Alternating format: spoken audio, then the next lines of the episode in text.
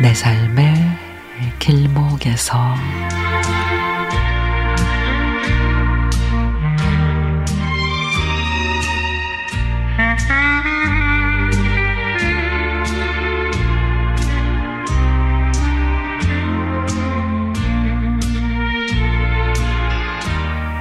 졸업을 앞두고 인턴십을 하는 여동생으로부터 톡이 왔습니다.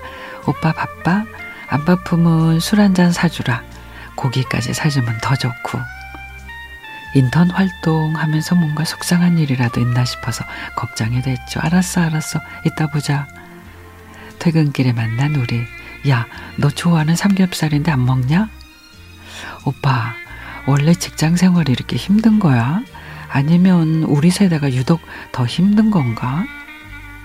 야, 직장 생활하다 보면 그럴 수도 있지. 근데 뭐, 아직 인턴인데 도대체 얼마나 혼을 냈길래 그러냐? 나 이번 달까지만 하고 그만 나오래. 뭐라고? 반년 동안 인턴십 하면 정규직으로 전환되는 그런 거 아니었어? 뭐 확률은 반반이라고 했는데 이번 인턴 중에 정규직 전환된 친구는 하나뿐이더라고. 아휴, 다시 처음부터 시작하려니 답답하기도 하고 그래서 오빠한테 연락한 거야. 누구나 20대 청춘은 고단하지만 그래도 꿋꿋이 인턴 활동하는 모습 보며 내심 참 기특하다 그랬는데 그래 그래도 열심히 했으니까 뭐 한동안 머리 좀 식히면서 천천히 준비해봐. 힘들거나 필요한 일 있으면 언제든 말하고. 오빠 근데 회사에서 잘린 거는 그러려니 하는데 엄마 아빠한테 뭐라 그러지?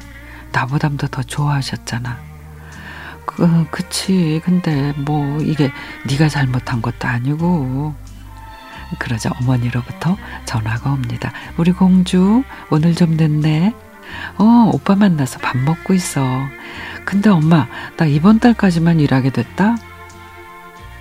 한동안 말씀이 없던 어머니는 애써 감정을 추스르는 듯 밝은 목소리로 아 그래? 아유 난 또 뭐라고?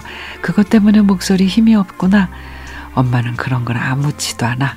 그저 우리 공주가 건강하게 엄마 아빠 곁에 있으면 그만인 거야.